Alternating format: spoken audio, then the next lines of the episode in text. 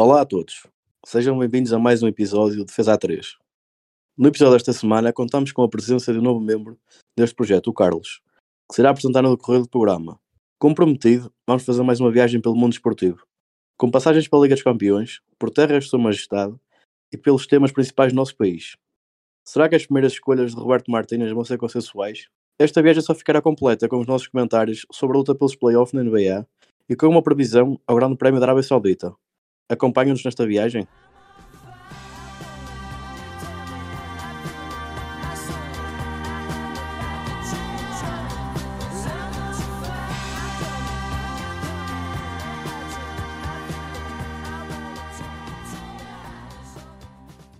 Ora, bom dia, boa tarde ou boa noite, dependendo do sítio do globo onde nos estão a ouvir. Antes de mais, começar por agradecer aos esforçados e aos fortes que ouviram o nosso primeiro episódio. Sabemos que ainda há muita coisa para limar, mas acreditamos que o caminho é este e hoje esperamos que as coisas corram ainda melhor do que correram na semana passada. O que é que me apraz dizer sobre o jogo do Porto ontem? Eu acho que acabei por ter sorte em não ir ao estádio. Eu que participei não sei quantos giveaways, tentei arranjar bilhete e acabei por não conseguir. No fundo, acho que até tive alguma sorte, porque foi provavelmente um dos jogos mais frustrantes que eu já vi uh, na minha vida. Eu acho que no fim de um jogo nunca tinha ficado como fiquei. E uh, há muita coisa para dizer, há muita coisa que não correu bem, mas acima de tudo há uma frustração que ficou no fim do jogo que eu acho que é acaba por ser uh, igual em todos os portistas ou em, na grande parte deles. Mas acho que o Nuno poderá, poderá dizer de sua justiça, ele que esteve no estádio a representar o nosso podcast, acho que pode dizer as sensações que, que sentiu lá. Sim, uh, bom dia, boa tarde ou boa noite a todos, como disse o Diogo. É epá, se calhar até me arrependo de ter gasto dinheiro, muito honestamente, em ir, porque eu, eu vou ser honesto, eu até estava bem a níveis da ZIA, estava perfeitamente controlado, mas aquelas três últimos lances nos últimos minutos deitaram-me um bocado abaixo, vou ser honesto. Eu até posso, posso partilhar convosco que me levantei da cadeira e até pensei, vou mandar o telemóvel ao soalho, mas depois pensei, não, é melhor não, que eu depois o Porto não passa na mesma e o telemóvel também já não o tenho não. Sim, eu acho que a bola, a bola, só se acertasses mesmo com o telemóvel na bola para ela em vez de ir ao posto ou à trave entrar. Pois, acho que também é verdade. Pá, relativamente ao jogo, epá, honestamente acho que a melhor equipa ficou pelo caminho. Uh, fica um bocado um sabor amargo porque o Inter foi melhor que o, foi melhor que o Porto, provavelmente naqueles acho que foi 14 minutos que tiveram superioridade, superioridade numérica em Milão. Uh, o Porto ontem teve 67% de posse de bola, fez 21 remates, uh, teve mais expected goals, teve mais do triplo dos expected goals do Inter. Epá, e eu volto a destacar uh, um jogador que, que sei que, que, é muito, que é uma opinião muito contraditória neste. Pois, mas eu acho que uh, grande parte das pessoas já saberão de quem vais falar, portanto acho que podemos passar ao, à fase seguinte. Sabes o que eu vou falar? Claro. Pois. Do nosso é... cérebro. Sim, mas ontem concordo. Ontem concordo, ontem concordo que o Bruites esteve bem. Agora, concordo e acho que isto é uma opinião que os portistas que são não tão clubistas e sabem ver as coisas, e nós já discutimos isto várias vezes, pôde a pensar no 11 titular do Porto de ontem e se fosse a pensar num 11 titular de um Porto há 10 anos atrás, quantos jogadores é que jogavam há 10 anos, há 10 anos atrás? Acho que a exigência de contratação baixou tanto e isso não pode deixar. O dinheiro também baixou. Eh, para, para uns, se calhar para outros aumentou mas acho que isso não deixa de influenciar a qualidade do jogo, porque quando os intérpretes não são da mesma qualidade, é normal que uma equipa jogue pior. Sim, e podes pegar até no, no Taremi, que, que neste momento é capaz de ser a maior referência do Porto no ataque e que nem ponta de lança é, é mais um segundo avançado. E se tu comparares com o Jackson, Falcões, uh, Hulks, tudo o que tivemos durante este até o Lisandro, tudo o que tivemos nesses tempos, eu acho que não o trocava por nenhum. Estás a comparar o incomparável aí, nesse ponto. Diz boa noite às pessoas, Zé.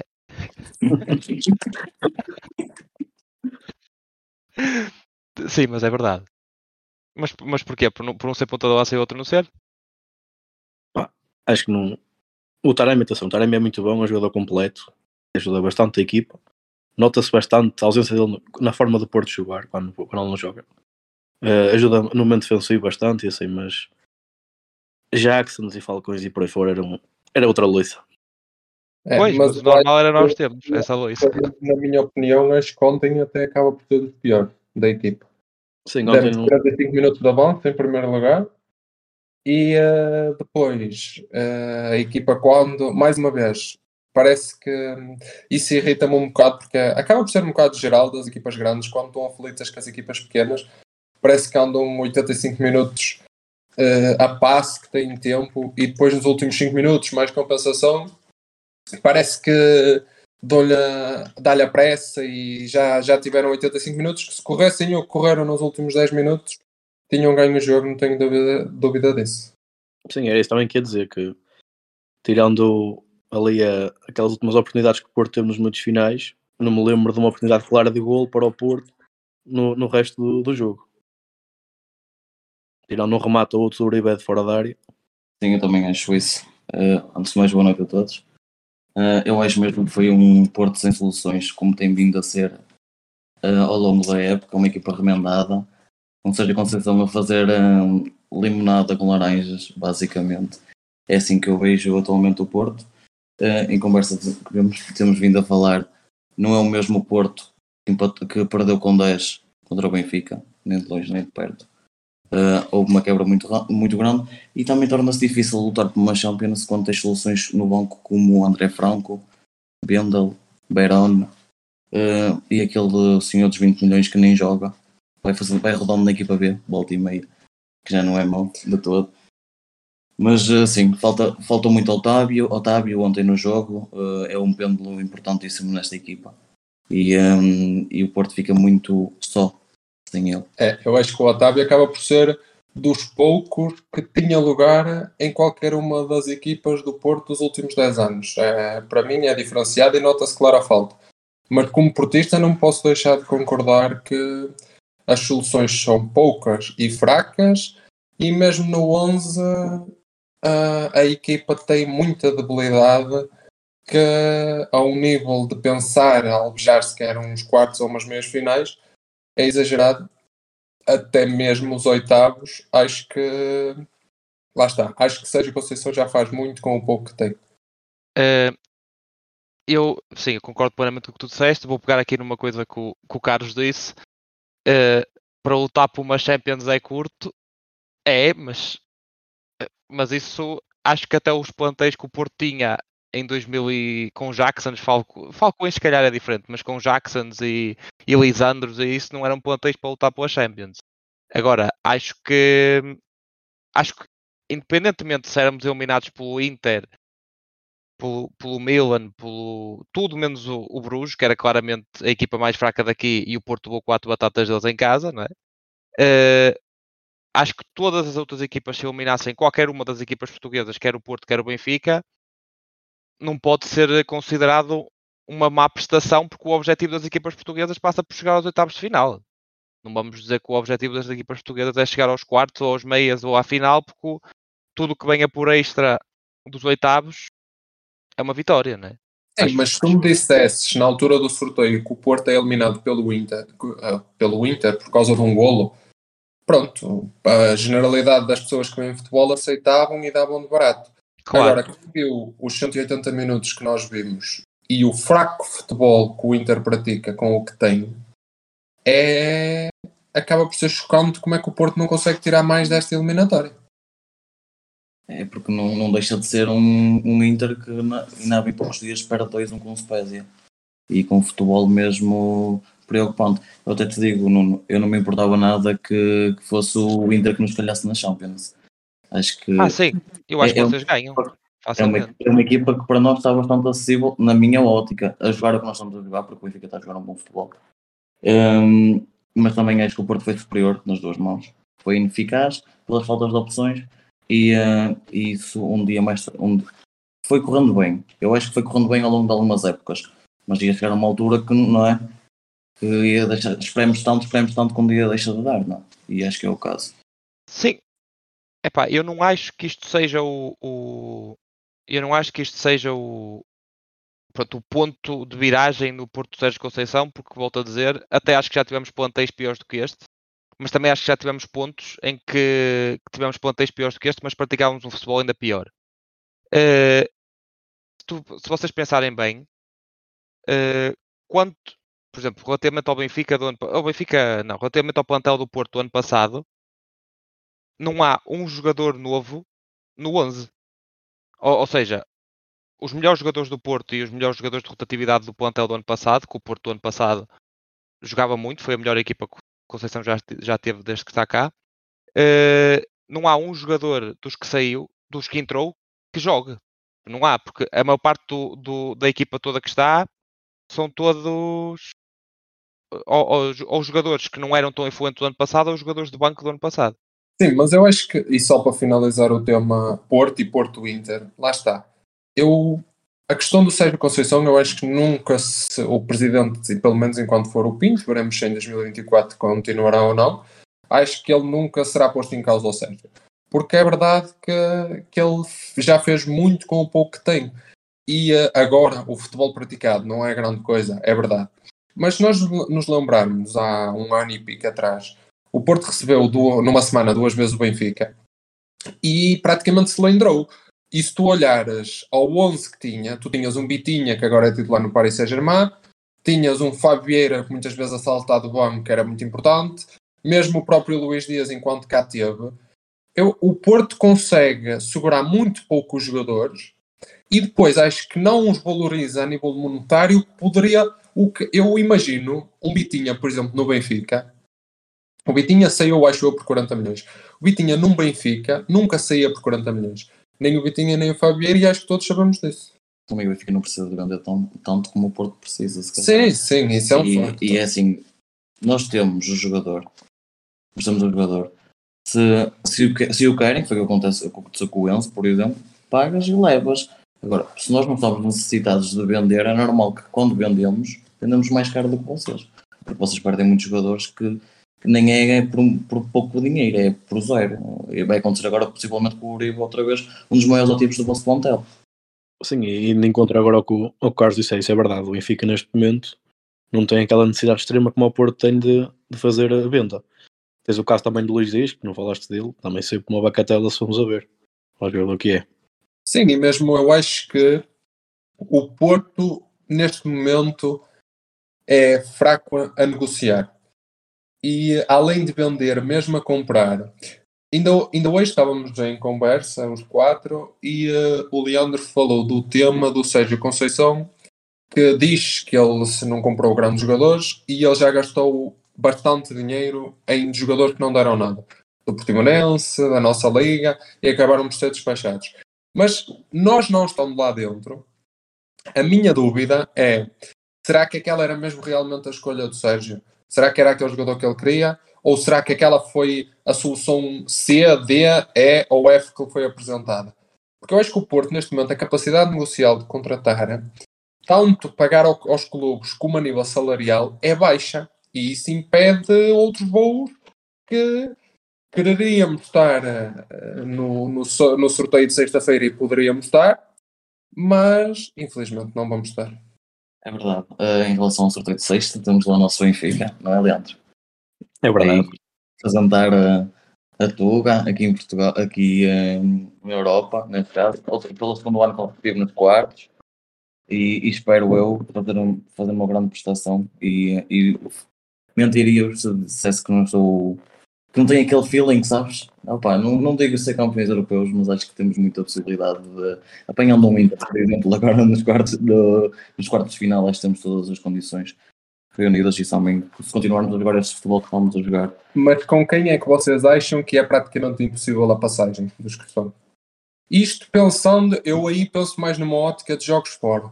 Porque os jogos em casa, eu acho que os clubes portugueses como já tínhamos falado no outro episódio, enchendo o estádio, recordámos todos do Porto Bayern, que era uma diferença de equipa abismal e a força da equipa e os adeptos, tudo ganharam. Com quem é que vocês acham que é praticamente impossível uh, o Benfica passar? Pá, como já mencionaste aí também o Bayern Munique, lá é uma das equipas, é tradicional, não é? É sempre complicado a jogar a Alemanha. Uh, temos o Real Madrid que apesar de não estar muito forte na, na, no campeonato, na Liga dos Campeões é sempre o Real Madrid. E também temos o City que fez o que fez agora o Leipzig, pelo 7-0. Acho que são os três mais complicados. De resto, acho que qualquer das outras equipas que lá estão, o Benfica pode muito bem discutir a passagem numas meias finais. Sim, mas o, o City joga com um astronauta, não devia valer. não, não é, é um extraterrestre, um extraterrestre. É verdade. Sim, eu acho que o Benfica tem grandes possibilidades de passar ao, às meias, principalmente então se apanhar. Eu acho honestamente que se apanham um Milan ou um Inter, uh, facilmente os eliminam porque se enquadram no estilo de jogo em que. Um, epá, enquadra-se no estilo de jogo em que, em que mais brilham, que é jogar contra equipas que, hum, que se fecham lá atrás e que não, não, até não são assim uma grande ameaça ofensiva. Por, por, eu acho que o, o Porto, por exemplo, dá-se muito mal contra essas equipas e o Benfica não, dá-se bem. Por isso é que também goleiam quase todas as equipas assim mais fracas a isso cá no nosso campeonato. Sempre foi assim e sempre continuará a ser. Uh, no entanto, eu acho que se eles se há aí mais um tubarão que eu juntava a essa lista tua, que eu sei que isto vai ser muito polémico e sei que vocês se não concordam, mas neste momento para mim são dos favoritos a ganhar a Liga dos Campeões e eu sei que não são dos mais bem cotados, que, que para mim é o Napoli. E eu acho que se bem, eu, eu sendo portista, é a equipa que eu quero que o ficar bem, é o Napoli. Porque honestamente eu tenho um bocado. Eu não, não confio muito no City, porque o Guardiola nunca sabe muito o que vai naquela cabeça. Estes tanto são capazes de espetar, de, de, de espetar sete batatas no Etihad como perdem um jogo em casa, esse jogo facilmente em casa com o Leipzig, como poderia ter acontecido ontem. E o Bayern, sim, o Bayern talvez seja outro campeonato também. Eu ontem estava a ouvir no, no fim do jogo do Porto, estava a ouvir no canal 11 um antigo treinador do, do, da formação do Benfica, acho, eu acho que ele chegou a treinar os Júniors na Youth League, que era o João Tralhão. Uhum. E ele disse que, uh, como pensando na ótica do Benfica, o clube que preferia apanhar era o Chelsea, porque desconfia sempre muito das equipas italianas. Porque tu nunca sabes. Eu concordo que o Inter, quem viu os dois jogos com o Porto, que o Benfica, no momento de forma que está e com a vontade que tem, provavelmente elimina o Inter. Uh, pelo menos em jogo jogado, tem equipa facilmente para o Inter, mas as equipas italianas são muito matreiras. O Napoli já foge um bocadinho desse, e principalmente este Nápoles desta época, foge muito dessas, dessa tradição da equipa italiana. Mas o Inter é sempre uma equipa difícil porque tu nunca sabes o que é que eles querem de jogo, porque eles parecem não querer nada de jogo e de um momento para o outro aumentam ritmos, aumentam a intensidade. É muito complicado. Sim, eh, eu acho que é mesmo precisamente por causa disso do Nápoles que que eu acho que eles podem eliminar o Benfica. Porque são uma equipa que ofensivamente dá muito mais ao jogo do que, do que qualquer uma das outras. Uh, e por, o Inter completamente fechou-se num, num 5-3-2 no Dragão. O Milan, aquele, aquele jogo com o Tottenham, Nossa Senhora do Céu, pá, e eu acho que eles podem causar muitas dificuldades ao, ao, Nápoles, ao Benfica. Pronto, e pegando no tema do Nápoles, é assim, é verdade que estão a jogar um futebol muito atrativo e assim, mas, mas se formos a ver, eles, o Nápoles este ano ainda não creio que tenha apanhado verdadeiramente uma equipa que se possa dizer que também esteja assim num alto nível. Se fores a ver, os, os grandes italianos estão todos no ano, pronto, é típico, estão todos em baixo de forma. Uh, temos o caso do Inter, do Milan, assim que não estão naquela, no ano deles, em a Juventus. E se fores a ver na fase de grupos, ficaram tudo bem num grupo com Liverpool, Ajax e Rangers, mas atenção que é um Liverpool que neste ano está bastante mais fraco também. É um Ajax que também não está ao nível que teve nos outros anos anteriores. E pronto, e o resto é que está lá para si, é só. Só marcar a presença. E daí também não, se sabe verdadeiramente como é que vai ser quando o Nápoles apanhar verdadeiramente um adversário que possa causar um pouco mais dificuldades. Eu, eu acho que o Nápoles este ano tem todas as condições, agora o futebol está a jogar, de, de ir longe, não digo ganhar a Champions. eh, mas respondendo à pergunta que vocês tinham feito há um bocado de quem é que quem é que eu gostava, olha, podíamos apanhar facilmente as equipas italianas, porque também já apanhámos uma equipa italiana na fase de grupos e por acaso demos-nos bem, assim como também discordo um bocadinho do que tu disseste, Nuno, em relação ao facto de, de, do Benfica se dar bem com equipas fechadas. Eh, eu concordo, é verdade, é porque nós lidamos com isso o campeonato inteiro, porque as equipas ditas pequenas se fecham muito mais, mas contra os três grandes e pronto, mas também já jogamos contra um Paris Saint-Germain que não se fecha e, e nenhum dos dois jogos perdemos um dos dois, portanto eh, também perde- jogamos contra o Porto, que é uma equipa que na teoria, e não é só na teoria porque nós benfiquistas sabemos perfeitamente disso e custa-me dizer, mas a verdade é que nós somos sempre sarrafados por vocês. Um, e percebes? É uma equipa que joga de olhos nos olhos com o Benfica. E que, pronto, este, este ano foi diferente, porque também estavam a jogar com 10 e facilitou um bocadinho. Mas eu não acho que, hum, que o Benfica jogue só bem contra equipas fechadas. Acho que nos debatemos com qualquer tipo de equipa. Preferia que fosse o Chelsea ou o Inter ou o Milan, claro. Mas eh, não teria qualquer tipo de receio se viesse outra equipa qualquer, porque opa, é futebol e hum, nem sempre os melhores passam. É o caso do Porto agora, portanto. Mas qual é a tua aposta? Eu acho que cada um de nós pode só deixar assim um cheirinho do sorteio de sexta-feira para a equipa que queira calhar ao Benfica. Olha, eu começo. Eu, se tivesse que apostar, acho que o Benfica vai ao Bernabéu. Um Benfica real. Então é certinho que vocês chafam-se do Real. Com Eh, o Real não jogam. Eu acho que. Mas já tinha esta previsão e eu acho que, que é com o Nápoles. Eu acho que nós vamos receber o Chelsea. Estou com o feeling do regresso do Enzo e do Félix. Pá, e eu ponho as minhas fichas contra o Milan, eu. Pronto, é certinho, malta. Para reeditar aquela. será Inter, eh, Bayern, City. Bayern, City. É isso. É isso. Sim, é um- é um desses três, de É um certeza. desses três, Pronto. certinho. Apostem Eh, que é certinho. Mas pronto, malta. hum, com isto tudo, com, com este eh, furor da Liga dos Campeões, agora vamos ter a paragem das seleções e, e vamos ter a primeira convocatória do, do Berto Martins, né? E, epá, e, e foi aqui um, um tema que causou alguma discussão aqui na, na nossa imprensa, não foi? E epá, eu honestamente, eu, nós fizemos todos a nossa convocatória, eh, que vai ser anunciada na sexta-feira. Eh, houve aqui al- alguma discussão, porque eu, eu E coloquei. só uma parte, no dia em que estão a ouvir isto, é o dia que a convocatória sairá, portanto, como é lógico, nós ainda não saberíamos quem é que ia ser convocado. Eu, na verdade, já sei, porque já tenho alguns conectos na federação, mas eh, eles os três ainda não sabem.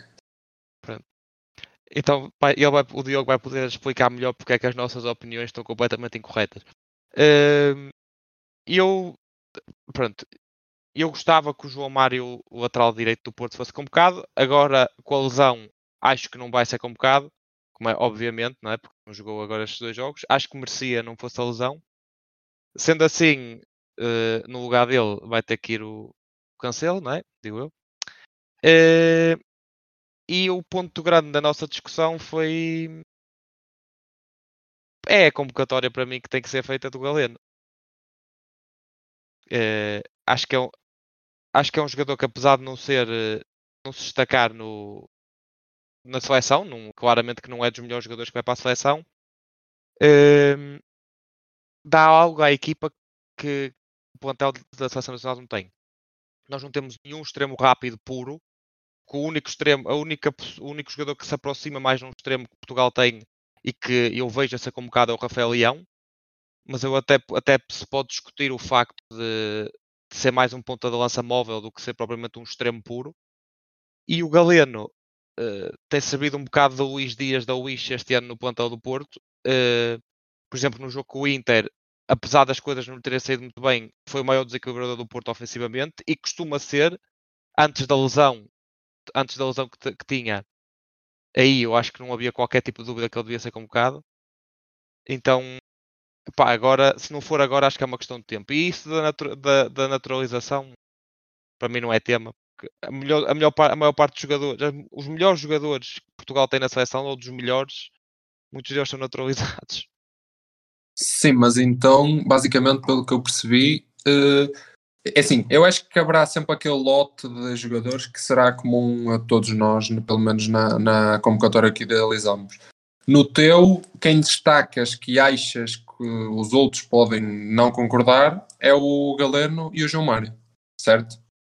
Eh, tenho mais um, que é o, o Cris, mas eu convoco o Cris pá, para dar aquela experiência de balneário, para dizer onde é, que são, onde é que estão as águas, onde é que são os chuveiros, mais por aí, e para tirar umas fotos. Eu, como, eu acho que a minha é principalmente o base. O que posso destacar é, eu também se calhar como o Galeno, mais pela ótica de já fica do lado de cá, e também porque não há nenhum extremo como ele. O Galeno, para mim, é aquele tipo de jogador que é capaz do melhor e do pior, é capaz de passar três ou quatro jogadores e depois a um metro da baliza mandar a, a bola para o Dochevita. É, para mim é esta a definição do Galeno. E o que eu posso destacar, que eu acho que vocês também não concordam e não puseram na vossa, é o pote do Sporting. Porque acho que hum, a meter a bola dentro da baliza, na posição onde ele joga, não sendo sequer um avançado, não vejo ninguém. E eu não convoquei o Cris, um, um jogador que está a três jogos na Arábia Saudita sem marcar, acho que não é preciso dizer mais nada. Uh, então, apraz-me saber que, aliás, os nossos colegas que tanto criticavam a convocação do António Silva ao Mundial, agora já se torna indiscutível, assim, muito é Fico feliz que tenham apreciado. Já se. Uh, em relação ao Galeno, eu, eu não o tenho na minha lista. Uh, ele já tinha partilhado com vocês que não acho que que o Galeno seja um jogador. Primeiro, eu ainda fiquei na dúvida depois de vocês me falarem disso e eu ainda estive a pensar e a ponderar caso fosse o Roberto Martins, mas uh, depois de ver que, o, por exemplo, o Roberto, o, o selecionador neste caso, antigamente jogaria contra as centrais, não sei onde é que o Galeno se encaixar num esquema tático contra as centrais, até porque não jogamos com extremos puros uh, e estamos a falar de a seleção sempre jogou nesse esquema tático, mas mudamos de selecionador, há, há a possibilidade de ele querer chegar aqui e vamos jogar em 3-5-2 ou em 3-4-3. E, um, mas pronto, mas tirando isso, se, também não concordo com o João Mário, acho que ainda não tenho estaleca suficiente para tirar um lugar ao João Cancelo. Mas um, vocês acham que ele vai tentar implementar a, a tática dos três centrais? Eh, eu, eu acho que sim.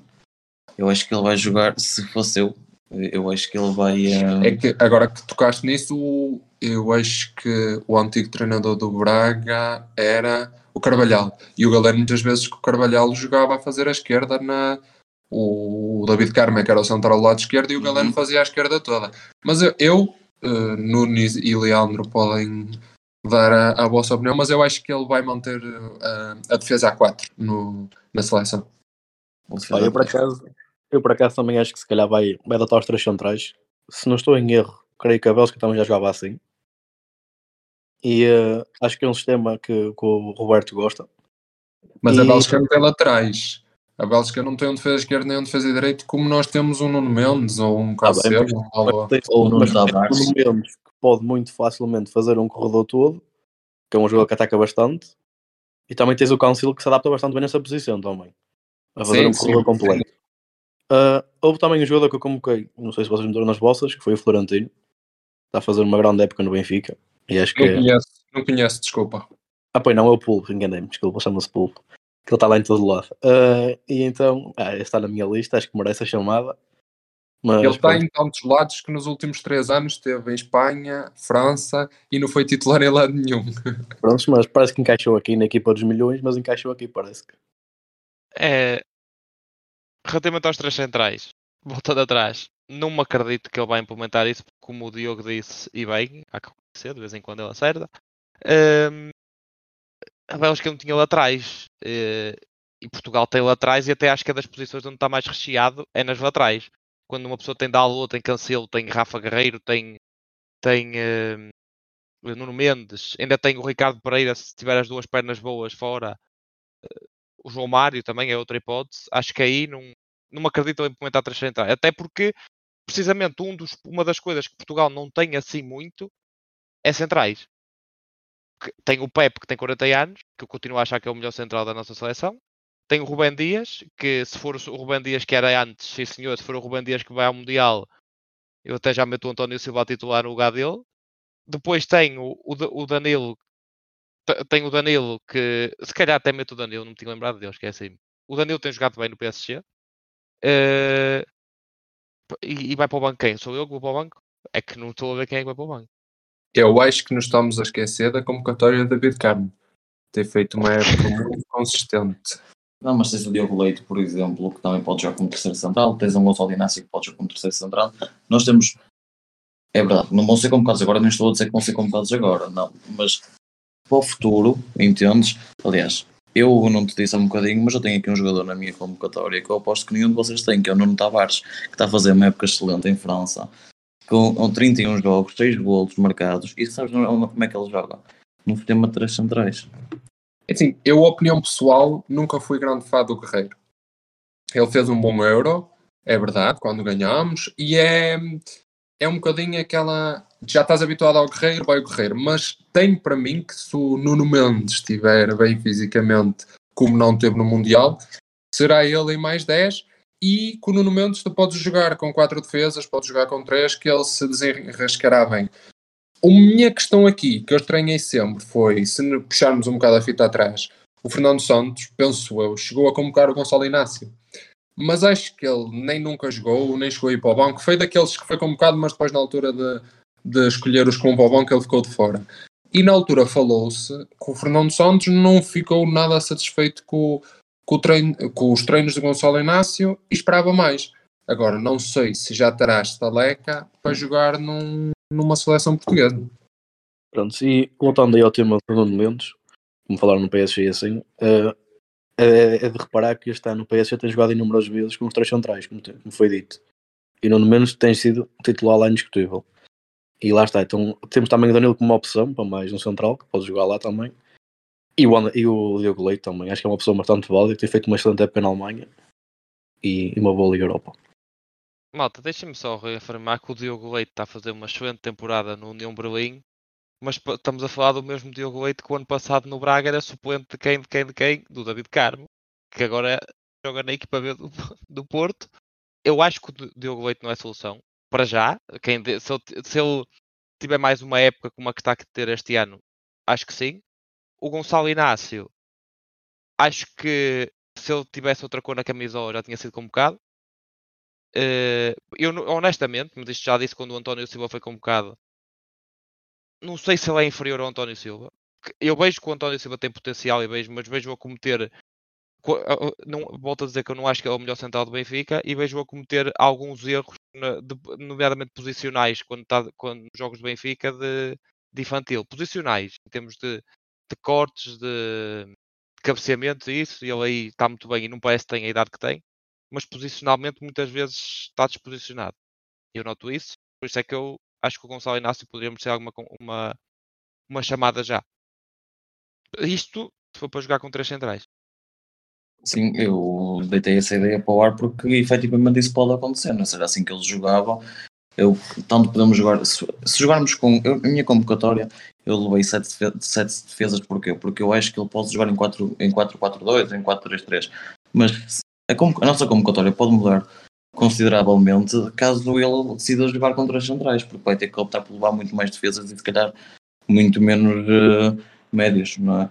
Mas uh, também concordo com o teu Florentino, uh, Leandro. Também coloquei, também levei o, teu Ronaldo, também pela experiência de levar as águas, indicar onde é que são as coisas, onde é que o pessoal pode se sentar e assim. E, e um Otávio que, que também que em boa forma e se tiver uh, espaço e tempo vai ser preponderante da nossa seleção. Eu acho que nós já estamos numa fase de seleção que, que os jogadores do campeonato português, se nós repararmos, não são muitos os que lá vão.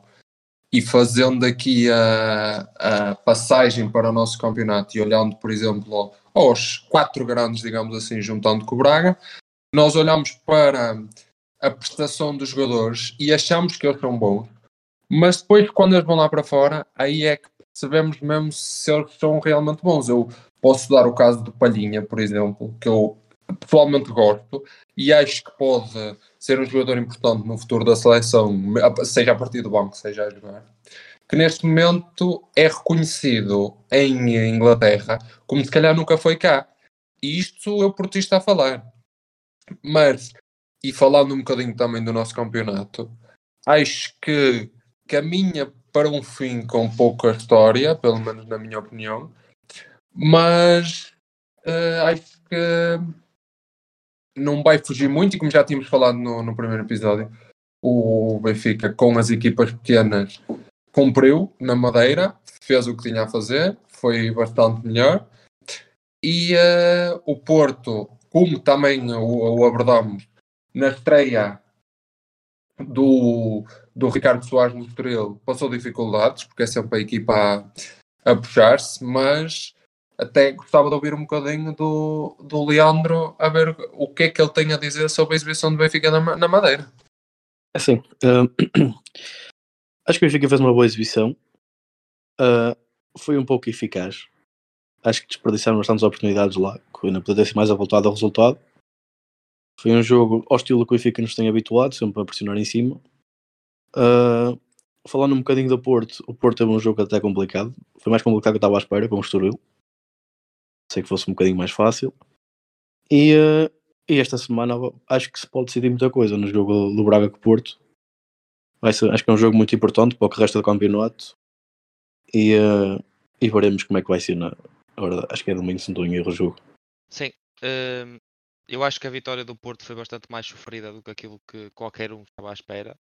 Apesar de que o Estoril, como o Diogo disse a semana passada, e bem, com o treinador, eles iam querer mostrar o que eram. Uh, no entanto, eu acho que voltou a demonstrar-se que, para mim, há ali um dizer, já são muitos anos a virar frangos. há ali um jogador no Porto que eu acho que tem que ter mais minutos. Aliás, acho que no Inter também teve, teve que ter mais minutos e entrou muito bem no jogo, que é o Namazo. Uh, e acho que ele, Estoril foi dos melhores em campo e saiu, saiu cedo. Não, o outro Uh, foi dos melhores em campo novamente. O Gruitch, mais uma vez, foi dos melhores em campo. Uh, mas acho que esta semana com o Braga, uh, apesar de eu achar que o campeonato já está completamente perdido e que o objetivo do Porto é, é, é, Apesar de eu achar que eles não acham que o campeonato está perdido, o objetivo do Porto neste momento tem que ser garantir o segundo lugar e perder com o Braga estraga bastante isso. E, e eu acho que se eles perdem o jogo, ou se o Porto não ganha o jogo, qualquer tipo de dúvida que pudesse ainda existir no campeonato acaba. Acaba completamente. A menos que o Benfica no dia a seguir não ganhe, no dia anterior não tenha sido o Vitória. Pá, discordo. O campeonato está decidido, não concordo com isso. O Benfica neste momento são 8 pontos de vantagem sobre o Porto. É preciso ver que o Benfica até o final do ano ainda joga com Sporting, Porto e Braga. E nunca sabe o que é que pode sair daí. Tenho esta semana também um jogo poderá ser um pouco mais fácil por ser em casa, mas é com a vitória de Guimarães, que nunca é fácil. E até lá ainda pode haver algumas surpresas até o final do ano, nunca sabe. E atenção como lá, como lá está o Porto, agora também foi arrumado a Liga dos Campeões. Tem praticamente exclusivamente o, o, campeonato só para se focar. E o Benfica ainda tem pelo menos mais dois jogos pela frente. Mas eu acho que isso também são uh, um bocadinho os vossos fantasmas de, do passado a falar, não, Carlos? Sim, é verdade. Nós já tivemos muitas vezes à frente com sete pontos de avanço, não é? E, uh, e a verdade é que corremos mal. Mas como dizia o meu colega no, no, no podcast passado, é um Benfica demolidor, sem margem de dúvida. O Nuno uh, disse isso? Uh, disse, se ouvirem o podcast anterior, o Nuno diz que é um Benfica demolidor, que é uma, uma frase que eu vou recordá-lo para o resto da vida dele. Não, assim, tem, que, tem que ver um minuto e informar para poderem avançar assim essa, como... essa frase do Nuno. Até me arrependo de ter gasto dinheiro, dizia o Nuno, depois de ter visto o Porto Inter. Mas pronto, em relação ao nosso campeonato português, eu acho que é um jogo que pode ditar um, muito o que vai ser o, o, resto deste campeonato, embora nós ainda recebemos o Braga, dia 7, ainda vamos também ao Sporting, uh, e também recebemos o Porto, não é? Uh, no dia 8 do 4, mas acredito que se o Porto perde pontos, que um, e o Benfica ganhando, não é? neste caso, mesmo com o Porto perto e que fica a 11 pontos, acho que já é uma distância considerável. Como é óbvio, perder 11 pontos não é fácil, nem para mais tipo o Benfica, que está numa boa, for numa boa forma. Não acredito que percamos pontos com as equipas ditas pequenas até ao, ao, final do campeonato, na é verdade. Mas o que é que tu achas? É assim, Eu, falando do nosso campeonato, eu acho que já será muito difícil. Percebo que vocês ainda não queiram dar como ganho, porque têm essas memórias recentes de pensar que está tudo feito e está perdido. Mas eu acho que, o, apesar de não admitirem e não faz parte do Sérgio Conceição se, se assumir como derrotado, acho que eles neste momento vão se focar em garantir o, o apuramento para a Champions. E lá está, o jogo de domingo é muito decisivo porque tanto um Braga ou o Sporting já não estão assim. O Braga está muito próximo e o Sporting também já não está assim tão longe. Agora, o Sporting tem ainda a aspiração de, de, da Liga Europa, que depois da primeira mão, com certeza acreditará que em Londres pode ir lá buscar alguma coisa. Eu, como adepto do Arsenal, acho que uh, o Arsenal em casa não vai facilitar. Na primeira mão, e isto nós estamos a gravar à quarta-feira, como é lógico, ainda não sabemos o resultado, que vocês já sabem do, do Arsenal Sporting. E isto pensando no jogo em Londres, eu acho que o Arsenal se vai apresentar na máxima força. Ainda que não seja o principal objetivo, ganhar a Liga Europa é sempre bom. Acho que vão apresentar-se com os 11 melhores, até porque depois no fim de semana, uh, mesmo no fim de semana, tendo um jogo complicado com o Crystal Palace, como nós já falamos na Premier, é sempre complicado. Mas acho que ainda para mais, eu penso que o City não joga porque tem um jogo para a taça da Inglaterra ou assim qualquer coisa. Eu acho que o Arsenal pode aumentar o fosso de 5 para 8 e deixar a pressão no, do lado do City que, que depois terá que ganhar o jogo para voltar a repor a, a diferença de 5 de cinco pontos. De realçar que o Arsenal que vai jogar com o Crystal Palace, o, o Crystal Palace já não vence um jogo desde dezembro. Uh, nos últimos 11 jogos tem 6 derrotas e, 5 empates. Uh, sei que vendeu agora a derrota muito cara com, contra o City, mas, uh, mas eu não sei porquê. Mas o Arsenal também teve muitas dificuldades em vencer o Bournemouth em casa e acabou por vencer. eu acho que vai ser mais um passo dado.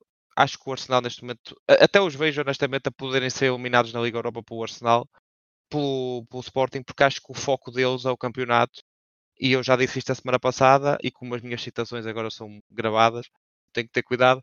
Uh, como eu já disse isto a semana passada, eu acho que era uma benção um bocado disfarçada se o Arsenal fosse eliminado da, da Liga Europa. E vejo o Sporting a poder dificultar um bocado a vida lá, porque é jogo para é jogo para Sporting do género como eles foram há uns anos. Eu uh, também acredito. Também acredito, Nuno. Acredito que, hum, que o Arsenal possa rodar agora um bocado também. Estamos de acordo, é, é raro. É, é verdade, é verdade, é verdade, mas um, é a Primeira Liga, é a melhor liga do mundo e, um, e a verdade é que o Arsenal já, já, lhe foge, já lhe foge há muitos anos este título e, um, e acho que estão reunidas as condições para ser uma luta uh, disputada até ao fim e acho que eles possam rodar agora contra o Sporting também mas está uma luta muito intensa pela Europa, uh, mesmo na Premier League, se vocês analisarem bem, do, tem ali 4, 5 equipas separadas por 2 ou 3 pontos, e quando digo equipas, digo equipas grandes, tipo o Liverpool, mesmo o próprio Chelsea, na luta também pelo quinto lugar, uh, o quinto lugar ao Chelsea que está em décimo são 7 pontos.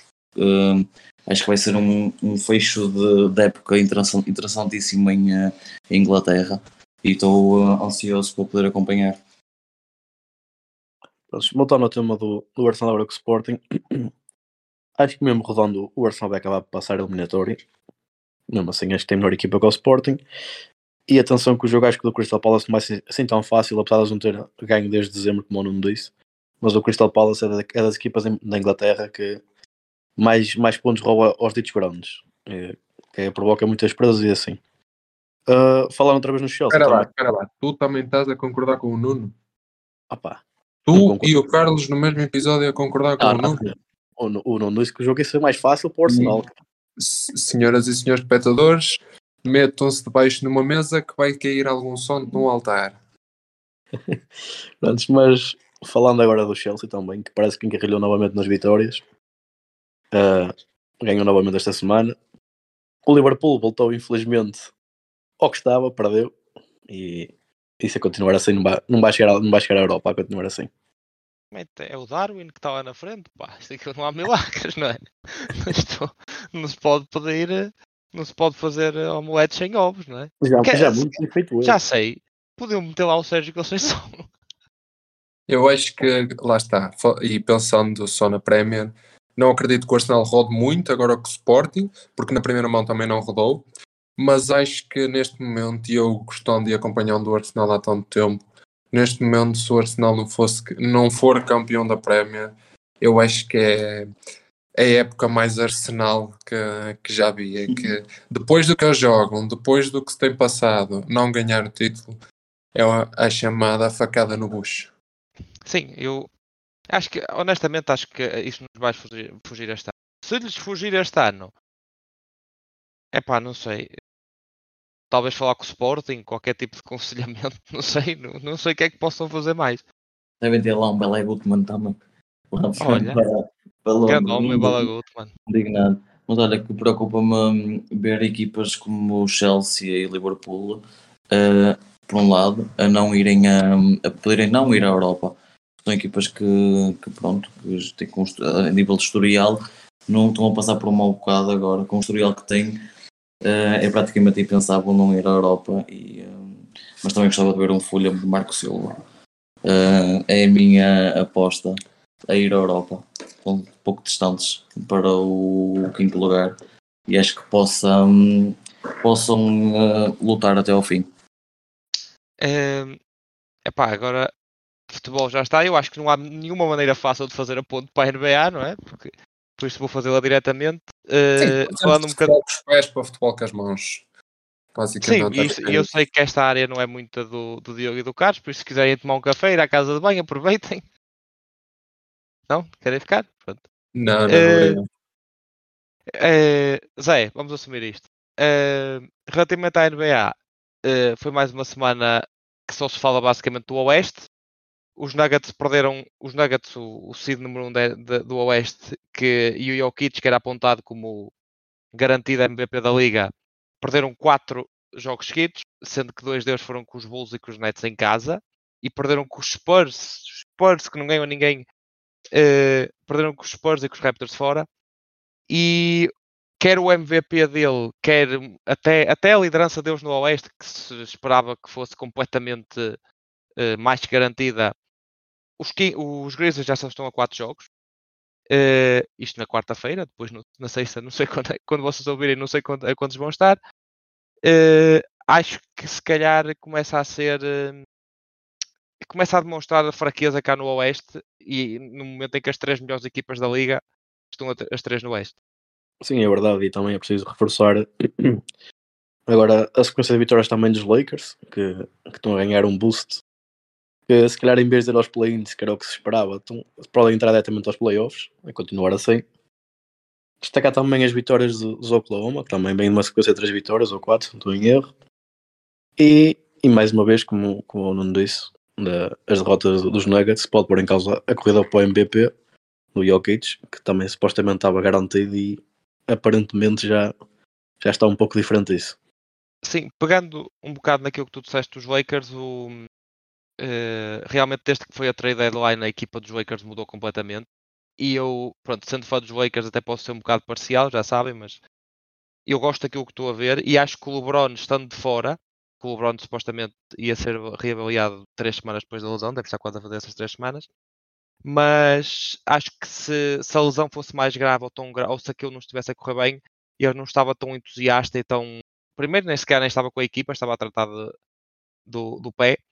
Eh, não estava tão entusiasta e tão bem disposto como se vê ele na- no banco muitas vezes, porque eu acho que ele sabe que vai voltar, porque acho que sabe que aquela equipa tem, é tem potencial de ir eh, mais longe, principalmente quando o Oeste está completamente a descambar e eu neste momento começo a pôr os Lakers e se calhar talvez Lakers, Golden State e Suns com os Suns, o KD voltar, se não voltar é outra questão.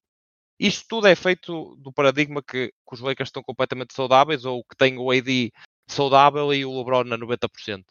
Se isto acontecer, eu vejo os Lakers a poder, muito honestamente, lutar para chegar às finais de conferência do. ou mesmo chegar às finais de conferência do Oeste. Sim, concordo, concordo com isso, mas lá está, como disseste, o, o ID é sempre aquele ponto de interrogação que a qualquer momento, num, num lance qualquer de jogo, arranja uma lesão para parar um mês, Claro. ou dois. Sim. E, e já está a doer uma há muito tempo. Hoje também é verdade. Já está a há muito tempo. E diga uma coisa só, só em questão informativa. O Kevin Durant continua lesionado? Continua está. senhor. Vai ficar, eh, provavelmente só regressa no início dos playoffs. Mas, por exemplo, a lesão que o Kevin Durant teve é uma lesão tipo KDD, que nem sequer foi no jogo. Sim. Foi no no shoot around. aquecimento. E eles vão aos playoffs? Certo, Sim, estão, em, estão em quarto, mas eh, é o que eu te estava a dizer, a diferença entre o, entre o quinto seed e, o, e os Lakers neste momento são os décimos, tá- são três jogos. Ou seja, se, o quinto, se os Suns perdem três jogos e os Lakers ganham três, os Lakers já são Exato. quintos e os Suns são décimos. Por isso é que a luta está completamente ao rubro. E, e para além disso, ehm, há aqui um site que é o, acho que é o NBA Analytics, o, não, Tankathon, que faz um site dos, dos schedules, ou seja, dos calendários mais fáceis com base na posição dos oponentes até ao fim. E os Lakers têm o calendário mais fácil até ao fim do ano. eh, São, é a equipa que tem o calendário mais fácil. E as outras têm calendários substancialmente mais difíceis. Eh, E pronto. E parece que só falta falar de uma coisa, não é Zé? É verdade. Deixamos aqui as bolas de lado e passamos para as quatro rodas. Eh, temos esta semana o, o- Isso não foi propriamente a melhor frase que tu já disseste. Pá, temos aqui agora esta semana o, o Grande Prémio da Arábia Saudita. Eh, começamos mais uma vez com a Ferrari eh, a meter a pata na poça, por assim dizer, em que o, Leclerc vai ser penalizado em 10 lugares por causa da troca do- da componente elétrica. E eh, alguma expectativa para ver também Aston Martin se, se mantém no, no ritmo que manteve a semana passada. Mas acho que aí também o Carlos pode, pode falar um bocadinho, que ele parece que é adepto aí do Alonso. Eh, o, o Alonso é um, ainda é continua a ser o meu um, corredor preferido da Fórmula 1 Eh, e eu achava que eu estava bastante empolgado para este um, para este grande prémio porque achava que visto a última temporada que ia ser uma luta intensa entre o Leclerc e o Verstappen mas visto que aconteceu isso em relação ao, ao sistema elétrico acredito que vai ser entre ele e o, e o Pérez o colega de equipa a lutarem pelas duas primeiras posições. É, eu acho que lá está.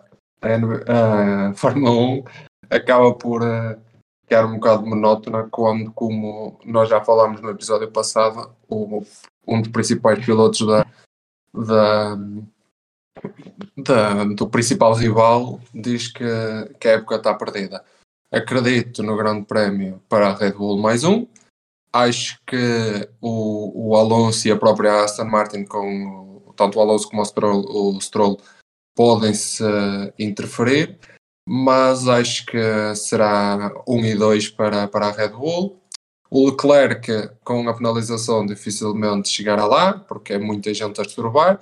No limite, podem começar a optar pela ideia que eu dei na semana passada de não ter as pessoas a, a esturbar ao fim de um determinado número de voltas, mas com certeza que o Nuno também saberá dizer melhor a opinião dele relativamente a essa ideia. É, é, é boa, não sei porque não. Eh, Já podia ter sido implementada há mais anos. Mas eu acho que a Red Bull. eh, Porque acho que o, o circuito de Jeddah na Arábia é um bocado traiçoeiro. E vamos, temos que lembrar que isto é citadino. E apesar da penalização do, de 10 lugares do, do Leclerc, que pronto, é Ferrari no seu melhor, eh, eu acho que possivelmente a Red Bull a Red Bull pode não ser eh, pode não ser uma corrida assim tão fácil quanto, quanto se pinta, principalmente por ser citadino. E não sei se vocês se lembram do acidente que o Mick Schumacher esteve lá, teve lá o, o ano passado, mas esba- esbardalhou aquele laço todo eh, no- nos treinos. E eu acho que é um, o mínimo erro naquele circuito não, há, não há escapatórias, né? vai-se à parede e não, há, não vai haver luta entre o, entre o Pérez e o Verstappen. Se for a Red Bull lá na frente, é o Verstappen que ganha e o Pérez fica em segundo, porque são pilotos de categorias diferentes. O Pérez já nem devia lá andar, muito provavelmente, porque há pilotos melhores que estão cá de fora. E, ó caros, surpreendentemente concordamos em mais uma coisa. O Alonso é o melhor piloto que lá anda. Por isso, já são para aí duas ou três. É verdade, é verdade, só que eu não acompanho muito Fórmula 1, mas agora tenho estado mais interessado também porque tu passas desse bichinho, sabes? E eh, eu, eu, eu acho mesmo que o Alonso pode lutar ali para o terceiro, quarto lugar Sim, sim. no Grande Prémio, mas nada mais do que isso, até porque a Red Bull vai controlar do início ao fim e vai ser assim o campeonato inteiro. Só Mas se também- tivermos acidentes à frente. Se não tivermos Fiquem, acidentes à frente, fiquem a aguardar que com certeza na próxima semana iremos fazer o rewind do que foi este, este grande prémio. Portanto, fiquem ligados. É verdade. Pronto, e antes de concluirmos, eh, decidimos criar aqui entre nós uma espécie de um, de um concurso, uma competição que vamos fazer, eh, em que todas as semanas vamos sempre lançar uma aposta a cada um, múltipla. A aposta é esta que quem vencer eh, a cota vai ser, vai ser somada e no final da época vamos, vamos ver quem é o vencedor para tornar aqui as coisas um bocadinho mais interessantes entre nós, mais umas picardias para variar. E, e é isso. Prontos. Eh, espero que tenham gostado do, deste episódio. Eh, de, de realçar, deixem-me só interromper, de realçar que também estamos à procura de patrocínio, por isso vai estar no BetClick, estão à vontade, por isso é quem quiser. estamos a dar a dica. Sol verde também, não somos esquisitos, mesmo os gajos dão um X-Bet, podem vir. não- Não, desculpa, mas neste momento com os russos não queremos nada. Sim, também é verdade, tens razão. Não há E nenhuma casa ucraniana da E eles também não entendem nada de, não entendem nada do que nós dizemos, portanto, ficaremos pelos de cá, tipo BetClick, Betano. Pronto, então o XBet também pelo, preço- pelo preço certo também vamos. Mas eh, basicamente acho que é isso. O último paga ao jantar, não é? É verdade. É verdade, sim. Espero que gostem de frango de churrasco cá em casa. Esse para ganhar é só meter tudo ao contrário do que o Diogo mete. Exatamente. É essa a dica. Pessoal, espero que tenham gostado. É, terminando esta, esta parte aqui, pronto. Espero que tenham gostado deste episódio do do Defesa A3. Uh, esperamos contar com vocês para a semana, para mais uma para falar um bocadinho mais de uma semana de desporto, naquele desporto onde amamos. E não se esqueçam de nos seguir na- nas redes sociais, no Instagram e TikTok, que criamos agora recentemente, com a tag Defesa A3. De nos seguir no Spotify e no, no Apple Podcast. Um abraço, pessoal. Bom dia, boa Um noite. abraço, malta, Boa tarde. Abraço. e até para a semana.